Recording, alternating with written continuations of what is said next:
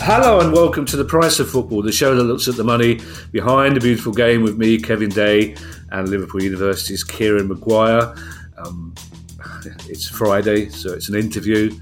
Hopefully, you've had 24 hours to get over the fact that apparently I do some a bit, bit of freelance flower arranging. Apparently, it's not right for a bloke to do that sort of thing. That's a, it's, it's it's still too close to the news being released for me to do anything other than let Kieran have his day on this one. How are you, Kieran? Since we last spoke, which uh, in in price of football time was three days ago, but in our time was ninety seconds. yes, I, am I'm, I'm still good. I'm still grinning from ear to ear. I know the look of glee on your face. It wouldn't be so bad, but we can see each other now because we're recording on a new platform. A couple of weeks ago, if we were still doing it on Zencastr, I wouldn't have been able to see the look of glee on your face. You're like a pantomime villain. You, you I can almost see you slapping your thigh. Anyway, today we we have a, an interview today, Kieran. Um, is, is one of the most interesting. And again, I've said this before to people. I, I wish it wasn't necessary to, for them to exist and for us to talk about these these issues.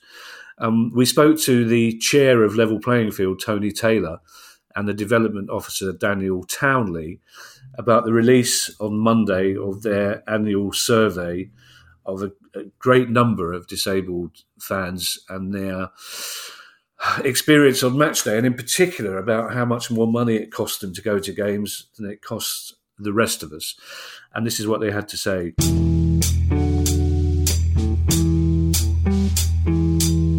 Tony, Daniel, thank you very much for joining us this morning. We really appreciate it. Um, I'll start with you, Tony. For those of, of our listeners that don't know, can you please tell us who Level Playing Field are and what your role is within the organisation? Okay, well, I'll introduce myself. I'm, I'm the, the, chairman of Level Playing Field. We're a registered charity. We've been around for uh, over a quarter of a century, and I, I think I've been uh, uh, with it for uh, probably about half of that that period.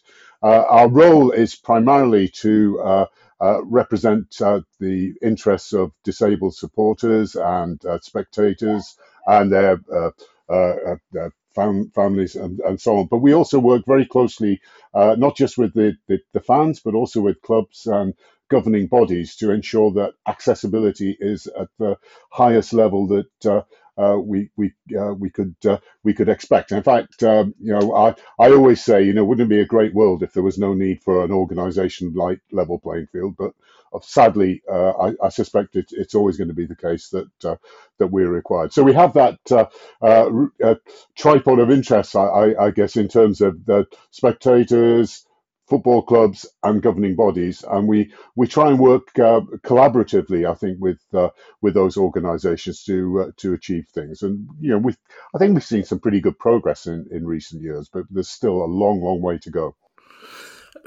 We always say, wouldn't it be a great world if we didn't need to have the price of football podcast. Sure. But yeah. unfortunately, yeah. I think I think I think it's going to be a long time before both our organisations are redundant. Yeah. Uh, Daniel, before I ask you uh, the next question, perhaps you could just tell us a little bit about your role within Level Playing Field. Yeah, sure. Hi. So I've been with Level Playing Field for four years now, and uh, I'm the development officer. A lot of my work is working alongside clubs to help improve their accessibility. Um, I do that by delivering disability awareness training and passing on best practice and guidance uh, and running events and forums where they can sort of learn more basically. So that's the majority of my role. I also head up on sort of research uh, so hence uh, coming on today to talk about the survey Yes, I, I, understand you're the data guru. I've never, I've never actually seen, I've, I've, never seen Kieran's ears actually prick up before. But when, he, when we heard when we heard we had a data guru, he was very pleased. I get called Carol Vorderman in the office, but uh, it's not it's not a nickname that I've given myself. That's not a bad nickname. So tell us a little bit, Daniel, about the the the the scope and purpose of your annual fan survey. Yeah, sure. So We, um, when I joined the organisation, it, it, was quite clear that, that, that the sort of the data that we were using, some of it was outdated, some of it was just not accurate or just not exactly what we wanted, and so we, we were quite purposeful in wanting to set up a year-on-year survey where we could really understand more about disabled fans' experience of attending live sport, find out about the ex- the barriers they're experiencing, um, and then, yeah, just to, to have a, a, kind of a deeper insight into maybe one or two particular areas of that fan experience as well. So, um, most of the questions in the annual survey each year will, will remain the same. And then each year there's scope for a few of the questions to change slightly. And this year, obviously, we decided to focus on that, that cost of attending as, as our kind of primary focus. But yeah, generally, the, the, the scope of it, it's, uh, it's grown year on year. So, uh, we've we've sort of started off with I think just over a thousand, and now this last uh, survey was closer to two thousand responses. So it's a huge number of, uh, of disabled fans who are giving us their their feedback. Mm. Uh, you mentioned live sport there, Daniel, because we should stress this report is not just about football, is it? Uh, primarily, it's it's football, but it is other sports as well. Correct. Yeah. So most of the work that we do is within football, um, but there are uh, we, are increasingly wanting to to be involved in, in other sports as well, and to uh, to be able to support other other clubs and other and other fans. Obviously, make improvements right across sport. Uh, so yeah, just from the responses, I think about half the responses roughly were Premier League um, football, uh, and then the there was probably about uh, seven or eight percent that were in rugby uh, and then a, a, few less than one percent in cricket. So yeah, still very much football focused, really. But um, yeah, something that we hope in future we'll be able to to work across other sports more as well. Mm. Daniel, the next question I ask to you will be about the financial impact, as you're the data guru. There's no point talking to Tony, it turns out. uh, about, but I do want to ask Tony something first if that's all right. Because obviously, Tony, we, we want to concentrate on the financial aspects of the report.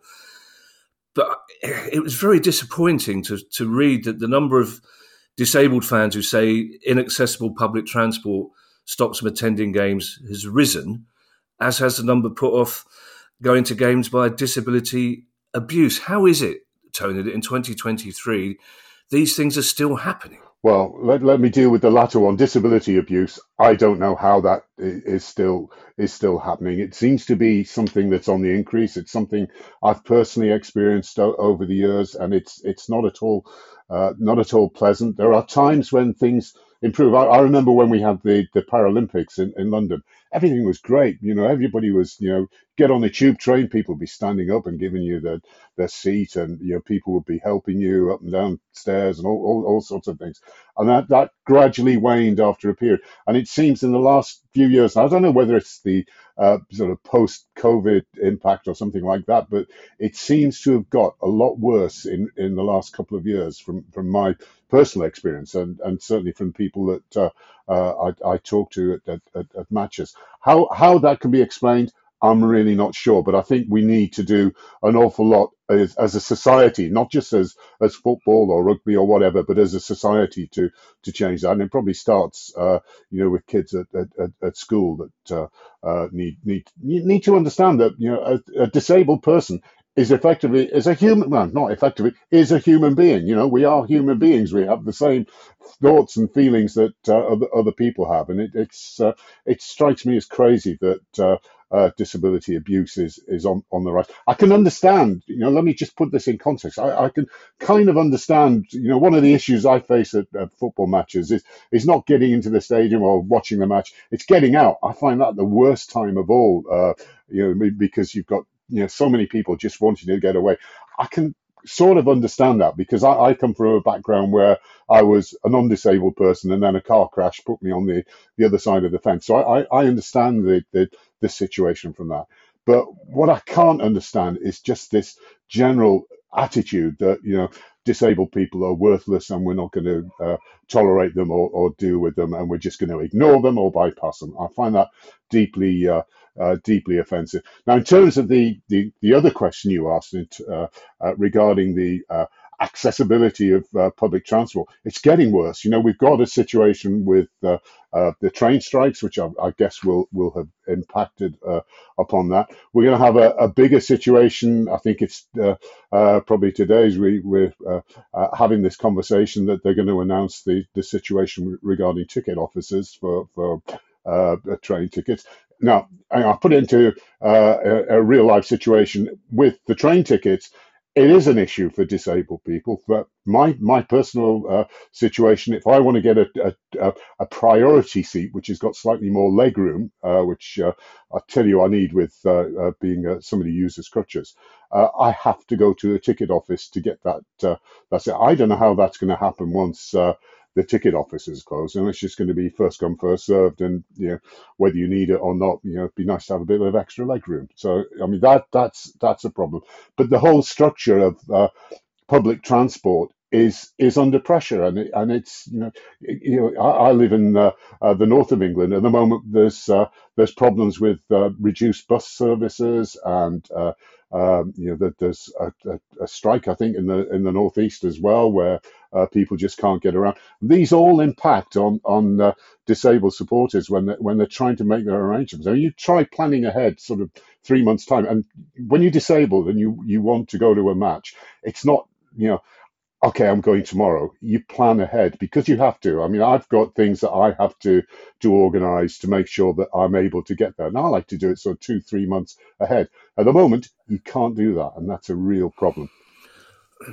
I, I, I know exactly who I'd blame for everything you've just talked about, but this is not a politics pod. This is not a politics pod, and Guy gets cross when I start going on about the government. You, you, you said something there, Tony, that hasn't occurred to. Uh, again, it, it's kind of. I feel slightly ashamed sometimes. I read these reports and I think that hasn't occurred to me. That hadn't occurred to me. We interviewed a young blind fan a couple of weeks ago, and so much of what he said was like that simply hadn't occurred to me. And we, we talk a lot with great anger about the, the arbitrary way that the broadcasters rearrange football games because it's hard in, it's hard enough for, for, for all fans to change their arrangements. But of course, it's, I realise now it's it, it's even harder for you. Yeah, well, it is, and you know, for those who, uh, those of us who have to organise personal assistance. You know, if, you, if you're having to change that uh, yeah, uh, situation yeah. right at the, the last minute, it, it's it's crazy. When the you know the actual getting to and from a match is is a is a, a real headache at times. And and you and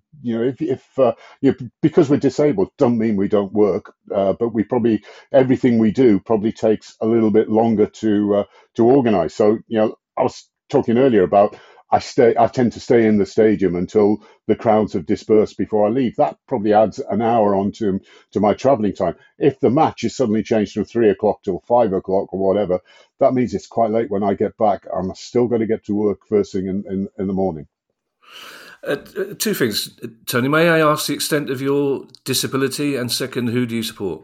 well, I, I, yeah, I'll, I'll, do deal with the easy one first of all. I, I, uh, I am what I guess what you would classify as ambulant disabled. I had a, a car crash which uh, uh, damaged my spine at my at my neck, which uh, uh is quite quite a, a, a serious proposition to uh, to deal with. But I'm, I'm, i managed to uh, to walk, but I'm, I've been told, well, I was told 15 years ago that within five years I'd be a, a, wheelchair user, but I'm I'm I'm sort of sometime wheelchair user at the moment, but uh, I can I can feel that uh, that deteriorating. So I, I, when I go to matches, I I use uh, uh, I, I, probably use my wheelchair more than than I use crutches, just because um, you know I, I find it uh, a, a, safer way of getting around in, in, in large crowds. So that that's uh, that's the, the, the, the, easy question.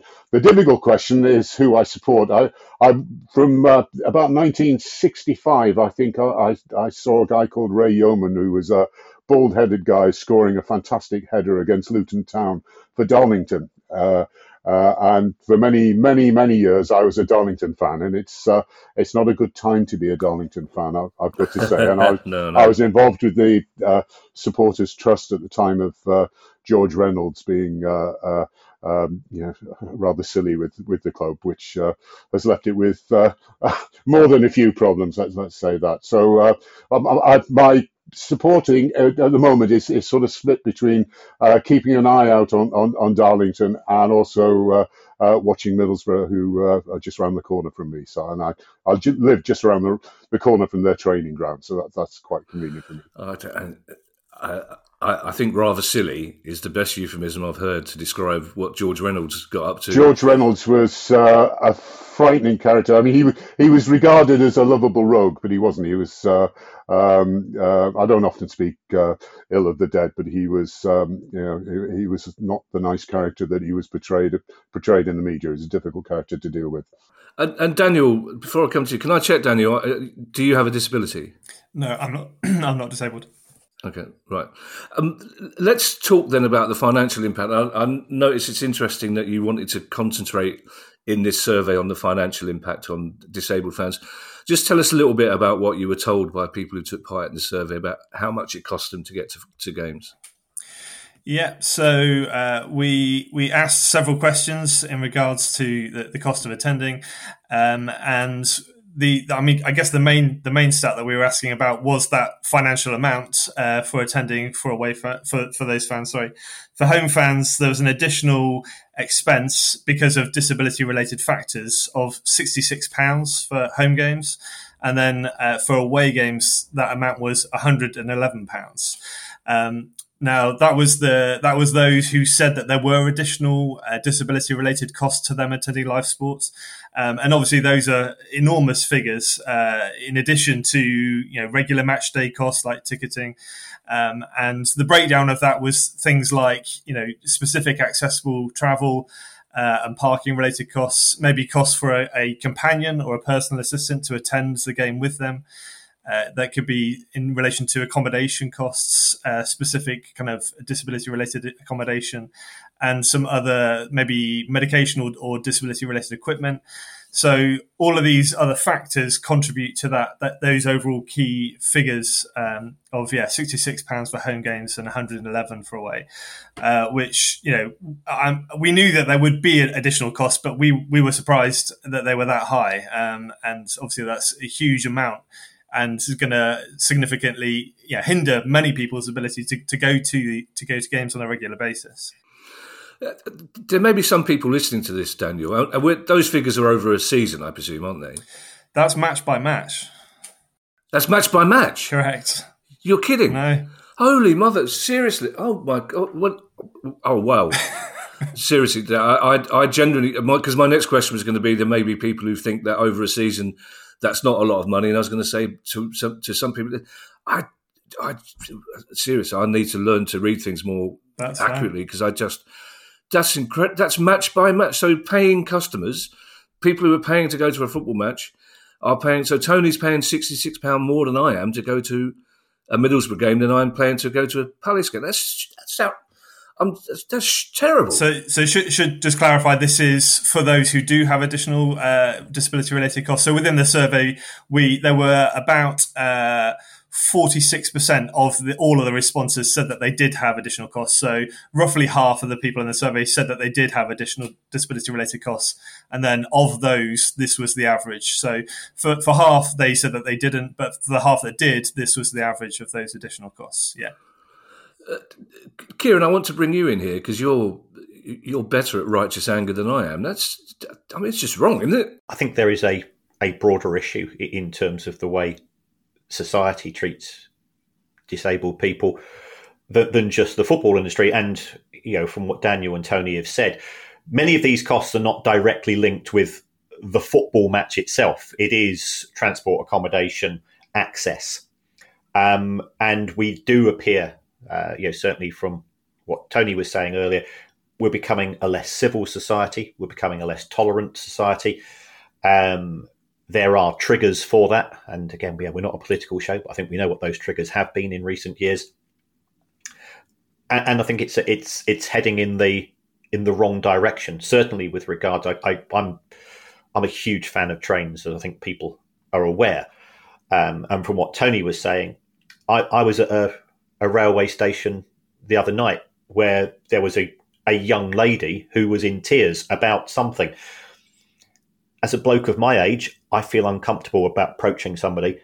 But what was great to see was there was a member of staff from from one of the rail organisations who went up who who just said, "How are you doing?" Managed to comfort her, take away the distress, and I think we the, the rail network is is a great thing in this country historically. And it's a public service. It's not a public cost and it should be run along those lines because there are people of certain you know, so, so some people aren't able to drive due to disability. Some people aren't able to drive due to age. Some people aren't able to drive because they don't have cars.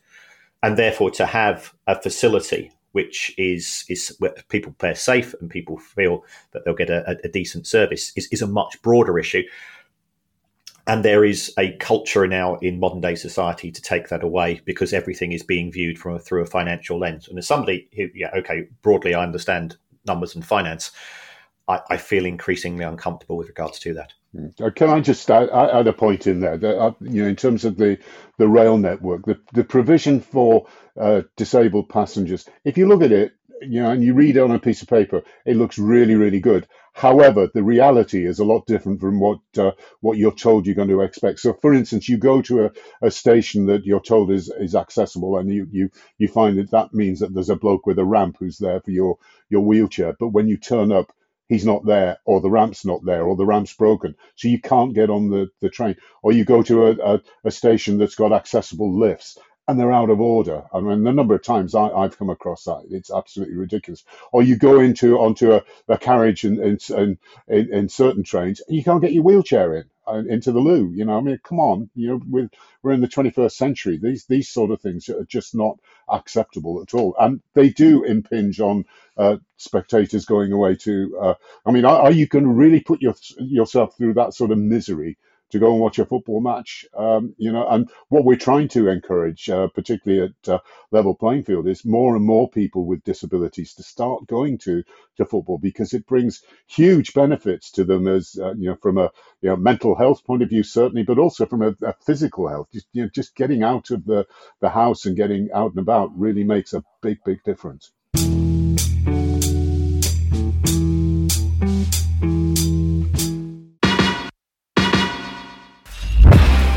I'm Steve Lamacq, and every week I'm joined by Music Ally's Head of Insight, Stuart Dredge, on The Price of Music, the weekly podcast all about the money behind the music industry. In each episode, we discuss the very latest goings on in the music business and dig into the finances behind the big stories. So, whether you're a music lover who just wants to know more about what really goes on in the industry, or you're an aspiring musician, manager, or label owner who wants some inside knowledge on how Spotify's financial model really works, or what the future holds for independent live music venues, this is a show for you. Subscribe to The Price of Music in your podcast app now. See you soon.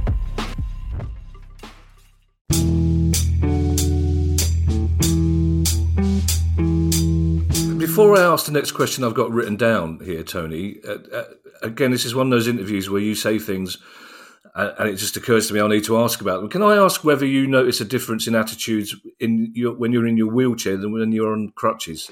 Um, yeah, I think I, I, I do. Uh, and, and, the principal thing I notice is that you seem to suddenly become invisible when you're in a wheelchair. Um, you know, when I'm in, I don't know whether it's some psychological thing that it's eye, eye, eyeball to eyeball that uh, uh, people notice you, but, but you know, you still get this uh, attitude from a lot of people, and I, I, I still find it even in the medical profession. I've got to say, where you know, the, the does he take sugar sort of uh, attitude when they look up to the person who's pushing your wheelchair or, or whatever. Uh, but certainly uh, at, at, matches, if you're in a big crowd and you're in a wheelchair, you know, I, I I use a power chair, which is a big, heavy piece of equipment. If that runs over you, it hurts. I can I can tell you from personal experience. But the number of people who ro- who walk in front of me, you know, as though I'm not there, and, and it's you know it, it's it's absolutely ludicrous. And there's no need for it. I mean, I, they can see I'm there, but they just just seem to assume that because you're there, you're you're, you're having it comfortable because you're in a wheelchair with a you know a, a, joystick and you're moving around. It's not you're not expiring any energy, so you can brake nice and easy. You know, you know, it doesn't always work like that. There was an interview with uh, with Michael J. Fox, the Back to the Future actor, where he describes being treated as luggage when he uses a wheelchair, and he just yeah compares the compares that experience with when he's not using a wheelchair. Just says it's completely different. People just treat him totally differently. Uh, Daniel, I do have some data questions for you coming up, but if you don't mind, the, ne- the next two questions are for Tony. Uh, we, well, for both of you, if you want to join in, of course they are. But we, uh, as I say, we spoke to a young blind fan a few weeks ago who was brilliant, and with the response to his interview was amazing. But he was particularly agitated, I think is the right word to use, about disability training for match day stewards. And I noticed that that features heavily in the survey, doesn't it? Well, it does, and it's it's important. I think uh, I think we've seen progress in the last last few years. I've got to say, in, in terms of uh, uh, the provision of training to uh, to stewards, it's something that we're we're actively involved with uh, with ourselves. And you know, it used to be the situation, and I think it probably still is in, in a lot of instances that you know disability. Well, we'll we'll leave that to somebody else. But you know, if you want to really understand disability, you you've got you've got to you've got to invest some time in it. Uh, uh, for instance, you know, they did. You know, I, I was once at a, a match taking my uh, crutches. I'm not sure if I mentioned this last time we spoke, uh, and the, the, steward tried to take the, the crutches off me because he thought they were a weapon.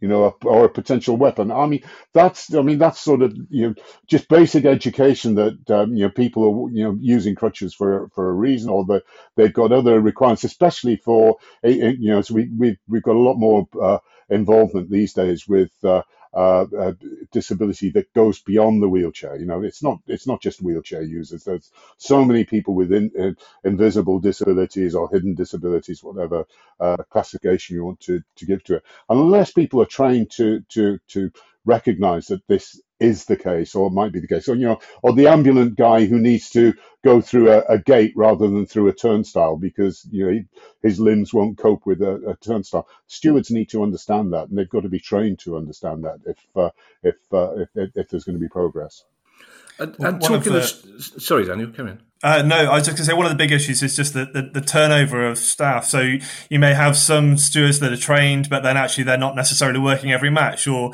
they may only be in the position short term. So the training is one of those things that just has to be ongoing and, and has to just yeah anybody new that's coming in has to be trained at, at the very least for, for a basic level of disability awareness and understanding certainly that point that not all disabilities are visible is a, is a massive one and, and talking of stewards and again I mentioned before about things that simply don't occur to me as an as an, an able-bodied fan, for want of a better word. Stewards, of course, shouldn't be allowing smoke bombs and flares to get into the ground, but it never occurred to me until I read your report about the the impact of smoke bombs and flares is bigger, greater for, for disabled fans, is it not? Tony? Yeah, it is, and, and, it, and it's something that uh, concerns me greatly. We've we've seen a uh, situation with smoke uh, smoke flares landing very close to uh, disabled supporters in, in Stadia. I think there was a, a, a, case up in my part of the world not uh, not so very long ago uh, about that. So that you know, the, there's the incendiary issue I think that uh, applies, but there's also people who've got uh, you know either bronchial issues or other issues, or frankly, you know, if one of those things lands near you, it's not it's not at all pleasant. Um, and you know, it, it, amazes me that we we still see those uh, flares in, in, in, use in, in Stadia, and, and it seems to be an, an increasing usage, uh, which uh, does concern me greatly. Well, in part the problem is we call it at Selhurst Park the air search, in in that they wave their they wave their hands in the general direction of your, your coat, but they don't they don't get anywhere near searching finding anything that you've got. Um, Daniel, are there are there any notable improvements in this year's survey from from previous years? Are there any things that your your fans are saying are getting better? Uh, notable is is perhaps a key word. there are some some stats that did improve. I wouldn't say any of them were sort of significant improvements, but um, actually some of the barriers that, that disabled people face uh, were did drop uh, slightly. So uh, actually the, the sort of the key stat of physical access at stadiums being a barrier uh, was actually re- reduced this year compared to last year. Um, so it with all of these, there's there's sort of context, and you, you have to try and sort of gauge, you know, what are the reasons behind these stats. You know, it's hard to just take 2,000 people and giving you one figure and, and sort of to, to draw conclusions from that. Um, it might be, you know, that fewer people are attending games or for whatever reason, physical access at stadiums, that as a barrier did reduce. Um, hopefully, that's partly due to the work that we're doing at level playing field. Um, uh, but uh, yeah, the, the, the overall most of the, the, the sort of the results were more concerning than they were positive. Mm. Uh, you've sort of preempted my next question, uh, Daniel. Um, so I've got I've got three questions, three final questions to ask you, and they're, they're sort of linked. So if you don't mind, I'm going to ask them together. And I'd, I'd Kieran, I'd like you to, to join in this as well, because there are there are three things I'd like to know. First of all, how do you use the data you've collected? Secondly, what do you want clubs and transport providers to do now with your your outcomes? And finally, have you calculated how much it may cost clubs to provide the level playing field that a whole number of paying customers, and I stress the word paying customers, simply aren't getting? And that's something I'll bring Kieran in as well. The how much it, it would cost clubs. So perhaps Daniel, if you start with the how you, how you'd be using the data question. Yeah. So with the responses that we've got, we we've broken them down club by club and also league by league and passed on that information to specific clubs. So every club that had at least one fan who responded to the survey, we've sent them an individual report of just their responses so that they can look through those they can draw their conclusions. There's there's written feedback within each of those as well, so that clubs can see what their fans are saying, and also so they can compare those results with the overall figures to see how they compare against other clubs and nationally speaking as well. We've also done those league by league comparisons and passed those on to the uh, the Premier League, the EFL, uh, for them to be able to view. And so, yeah, the, everybody's got a, a, better picture of, um, of of yeah of what's going on in football, of the level of accessibility and what can be improved. Really, um, we will continue to use the results ourselves to inf- inform what we do as a charity. So, the areas where there's particular concern, things around public transport, disability abuse, there'll be areas where we will focus our work, particularly over the next sort of 12 months or so. Um, so yeah, that, that's the idea of the survey is to help inform us where we need to be focusing our efforts and energies really, um, and, engaging fans and making improvements. I, I have to say, to the enormous credit of Bristol Rovers, they listened to the interview we had before with our young blind fan, who was reluctant to name individual clubs, but did accidentally reveal that uh, going to Bristol Rovers as an away fan was very difficult for a blind fan. And to to their credit, they got in touch within an hour of the podcast interview going out to speak to him about how they could improve the experience, which is what you, would like to hear. But uh, Tony, I'll aim this as you. What if other clubs are listening to this now, or in the unlikely event that transport, you know, the Minister for Transport is listening? What what do you want clubs to do in the short term? What's the bare minimum they should be doing? In the light of this report?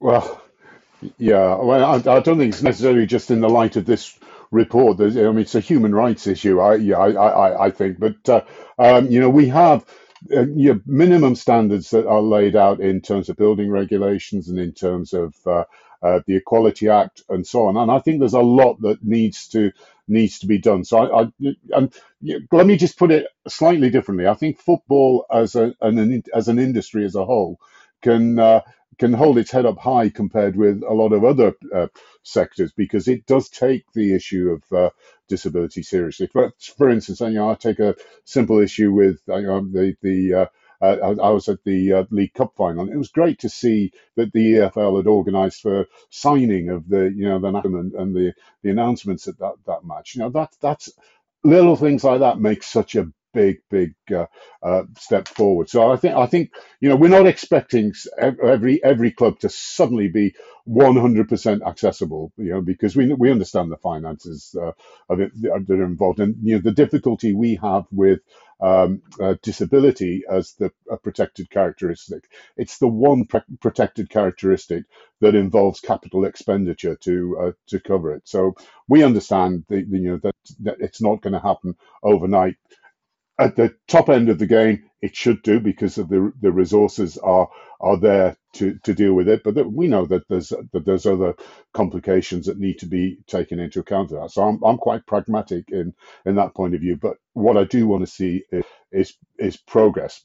But so take the stadiums themselves. I think we're we're seeing in, in, improvements. There's still a long way to go, but you know you're right about the, the other aspects that are more general in terms of society are are quite difficult for us to uh, uh, to contend with. So the in, in terms of uh, uh public transport and accessibility, I mean I don't know how we're going to resolve that. It does need a lot uh, a lot to change, and it's probably not going to change very very quickly, which is uh, a bit disappointing my club, Crystal Palace, has a very uh, vocal, very active disabled supporters group, uh, and they're in constant communication with with Steve Parish, who, who, and he points out that two sides of the ground are not fit for purpose for for able-bodied fans, let alone disabled fans.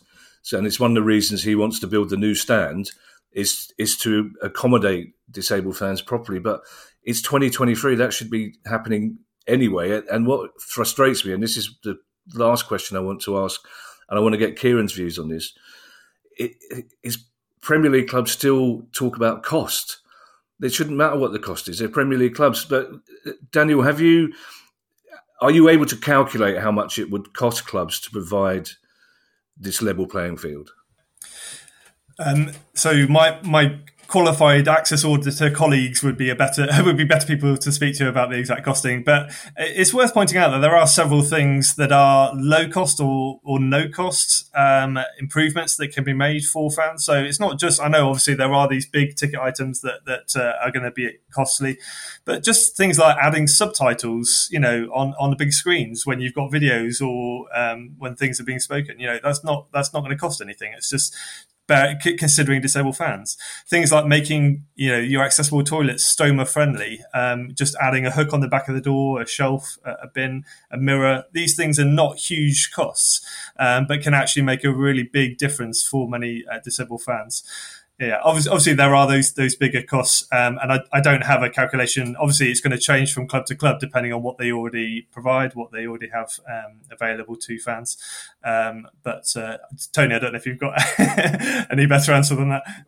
Well, no, it, it it's it's difficult to, to say because you know obviously each each ground has got its own uh, particular uh, issues to, to deal with in, in terms of construction. But I, I think an interesting point is that you know when when we see new new builds coming along, and you know even even at the a fairly advanced stage in in the new build, we're still having to give advice to uh, uh, designers and, and so on about uh, accessibility. Um, you, you really would have thought that that would have been uh, taken into account right right at the very start, which is a bit uh, bit disappointing. But you know, you, you mentioned Crystal Palace, and uh, I, I always got a soft spot for Crystal Palace. Your your manager is our is our patron, so I'm, I'm uh, always could take a keen eye on that. The um, uh, you know this argument that we can't we can't do things because it's an old stadium or construction doesn't facilitate this. I've heard it so many times. You know, I've, I've been involved in uh, uh, level playing field for uh, far too many years. I'm, I'm, I'm, sure, and it's always the excuse that I'm I'm given. Uh, we were given it by one very. I'm not going to mention the the, the club. Uh, you can probably guess, but we were we were given that very excuse by a, a, very big, uh, very wealthy Premier League club. And it was only when they were threatened by not, not us, but by uh, another organization with uh, legal action. Lo and behold, things suddenly changed. And, you know, and, you know, I talked about being pragmatic. They made sensible relatively low cost changes that made such a difference. And you know, um, you know, I, am sure it can be done if uh, if there if, if there is will. And I understand that you know it, it's an expense and it's capital expenditure, and people always look at the balance sheet. However, there is a moral issue that I think is really really important in this. Mm relatively low costs is an interesting one, and, and I will bring you in in a, a moment. Uh, Steve Parish, again to his, to his credit, um, they converted two executive boxes into a quiet, calm space, um, which is which has been incredibly successful. And and Steve Parish has pointed out, you know, there is a loss of income there from two executive boxes, but it's a relatively small loss of income. But the the, the, the credit gained, if you like, the karma gained makes up for that. So, so Kieran, I'd like to bring you in here because I know this is something we've talked about privately you you may have a better indication of how much it would cost a club uh, to, to, to, to just allow access to people who are paying to get in um, compared to how much a club is making every year? I think it's impossible to put a cost on on an individual club basis because every set of circumstances is unique. But you've only got to look at Manchester United have just announced an increase in matchday income of 26 million pounds in a single season um, to indicate that it can be achieved. And uh, yeah, I think from what, what, Tony and Daniel have been saying, it's it's not a case of um, lack of lack of budget. It's it's lack of thought or disabled fans being an afterthought as opposed to being integrated. Because you know Tony's circumstances, you know, you know he's he's changed following you know what happened to him. It could happen to any of us, and, and to take away what is so central to all of us as, as football fans, and to have such disregard. And, and, you know, I honestly think that football is, you know, from certainly from, from my observation, I, I, was I was on crutch, crutches for a couple of months a few years ago, um, and I knew what it was like for a few for a few matches to attend, and and, and the challenges that that brought. Um, I do think football is probably ahead of, of many other aspects of society, and we're probably you know something which we can be broadly proud of. Certainly, I was very proud during during COVID of the way that, that football treated people. Um, but it's it's a much broader issue, um, and, and I think too, we we hold football as a lightning rod for so many things these days, which we should be looking at. You know, whether that's the treatment of disabled people, whether that's the issues which are rising in terms of racism and so on, that uh, it's, it's increasing concern for me.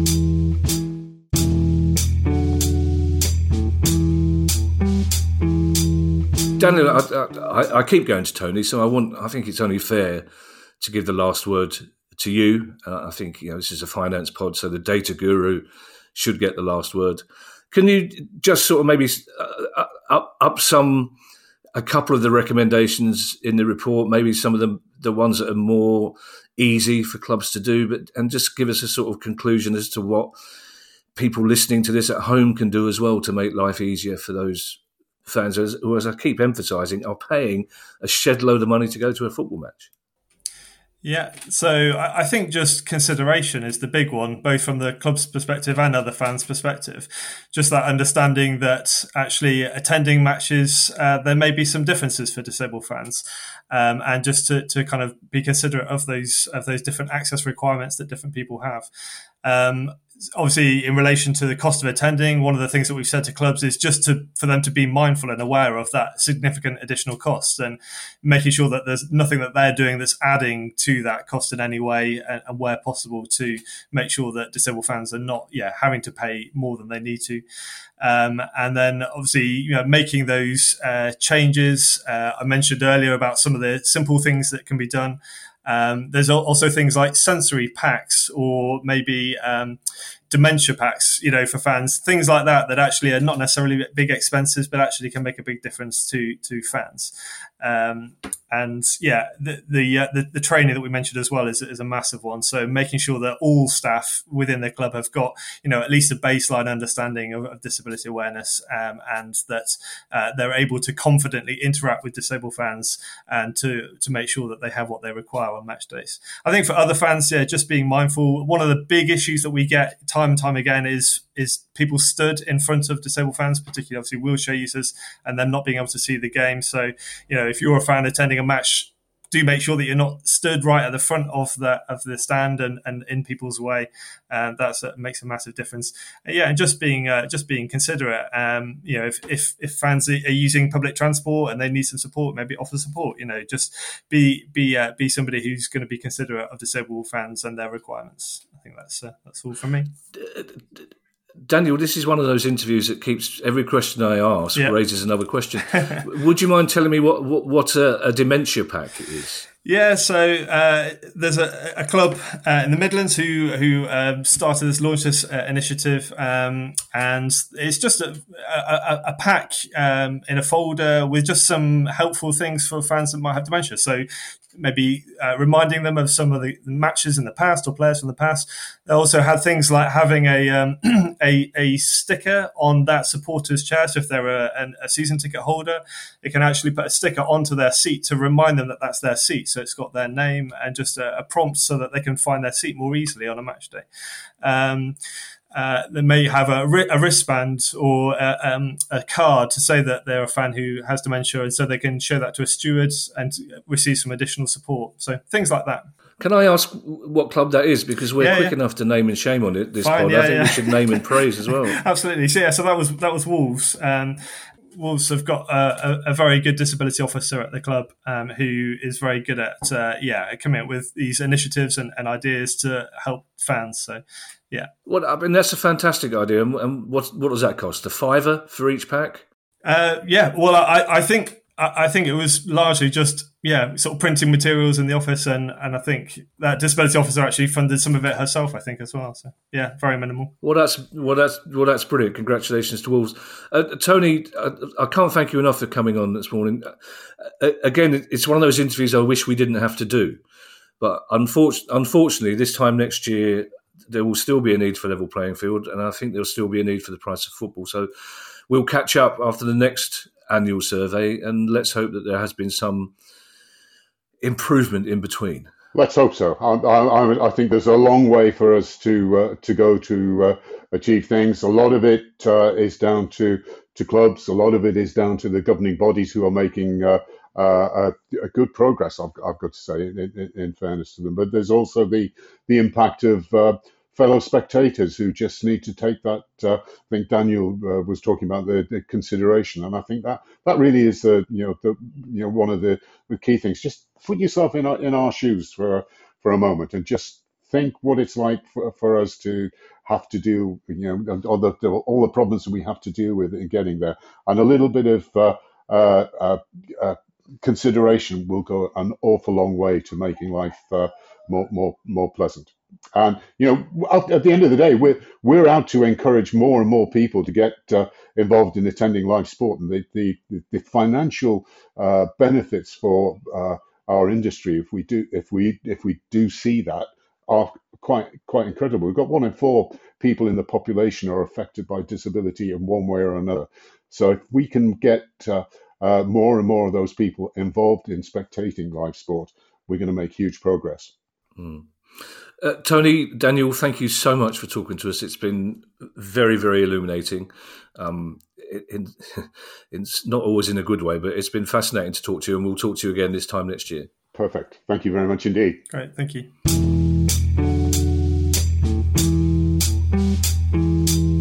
I, I think first of all, Kieran, I should I should probably acknowledge that at some stages during that interview, it sounded like furniture was being moved somewhere and a dog was being kidnapped. Um, so either I need to uh, ask after the whereabouts of Finley, um, or we just put it down to Halloween. So there were one or two uh, bumps and noises, but it was an interview, Kieran, that I, as I said several times, I, I kept saying I didn't realise that the, the fact, Kieran, that it costs on average a disabled fan £111 more to go to an away game than it would cost you and I and I assumed that was one hundred eleven pounds a year more. Mm, and I still thought, and I still thought that was too. These these are paying customers, Kieran. That's that's all. At the end of the day, these people, regardless of their their the level of their disability, are paying customers at a football game who have bought a ticket or a season ticket, and yet for home games they're paying sixty quid a week per game to get to more than we are, and for away games, one hundred and eleven pounds. Kieran, it's untenable. It is, and I think it's it's testament to just how important football is to those people that they make the sacrifices in terms of other things which they, they spend their money on, such as their love for the club and, and the joy that it brings being able to watch. Um, a lot of those costs are external to the football club itself, but you do wonder if football clubs could make a bit more effort, you know, to acknowledge the the challenges faced by disabled fans in, in terms of pricing. Um, and also, I think what was disturbing was we as football fans, we need to be doing more as well because you're not invisible. You shouldn't be invisible if you're in a wheelchair, and you should be treated with more respect uh, in in terms of just giving people a bit yeah, bit of space and treating them as equals because they are equals. Well, it's, it's, not even more respect, Kieran, is it? It's the same respect, and, yeah. and the fact the fact that they're reporting that disabled people are not going to football matches because disabled abuse is is increasing is just it, it, it beggars belief. And as as both Tony, who is himself disabled, pointed out, and Daniel, the the mental health benefits for disabled fans going to football are, are huge. So those should be acknowledged as well. It, it, shouldn't happen that they're having to pay more money. And and off off air, Daniel Townley told us that um, Scope, um, disabled charity, have, have calculated that for the average family with a disabled person in a house, their household bills are nine hundred and seventy pound a month more than the rest of us. And again, these are facts that you know we, you and I try to to be as kind and as helpful as we can. But these are all figures that I had no idea, had no idea about, Kieran, and they should be made public. And hats off to Level Playing Field for doing so. Yes, yeah, it, it was it was an education listening to Tony and Daniel, and you know, thanks very much for, for coming on the show. Uh, you know, we we learned a lot, and I hope the you know our audience appreciate it. And I, I'm, I'm biased. I, I, think we, I think our listeners are great. I agree. You know, but, yeah. but um, and if there's anything more that can be done, because certainly we, we've seen um, when when Jamie, our you know, the blind fan came on, uh, yeah, there were clubs, you know, club or two reached out, and uh, hopefully clubs can can perhaps have a rethink just yeah. doing the simple things. And by the way, Wolverhampton Wanderers, oh, hats off! Hat, you should be really proud, Wolves fans. Yeah, and uh, generally, uh, Wolves fans listening to this, and I hope people at the club are. But if they're not, Wolves fans listening to this, please contact your club and tell them what a brilliant idea that dementia pack is. It's a brilliant idea. And, and like we said on the podcast, what's that going to cost? Five or a time, if that, to make a, a world of difference to, to the fan with dementia and also the people that are, with that fan with dementia. I think that's a cracking idea. I really do. So it's it's really good to end that interview on a positive note and encourage other clubs to do as many things like that as as can be done to make well just to get that level playing field going. So thank you to everyone who's donated to the pod via our Patreon page. If you'd like to join them and make a small monthly contribution to the pod as well, that'd be very kind of you. And it also gets you access to our chat community and our regular quizzes and if you want to be a Price of Football Ultra, it only costs you £5 a month. So you can do that by going to patreon.com slash price of football. If you have a question you'd like answered on the show, email us at questions at priceoffootball.com. And priceoffootball.com is where you need to go if you want to snap up one of the few tickets left for our live show at the Royal Yacht on Jersey this coming Tuesday. Um, the November the 7th. You can also get our book, Unfit and Improper Persons, at the website and at all good bookshops. And go to that website if you want to buy one of our other books or get yourself a Price of Football t shirt. Bye now. Bye. The Price of Football.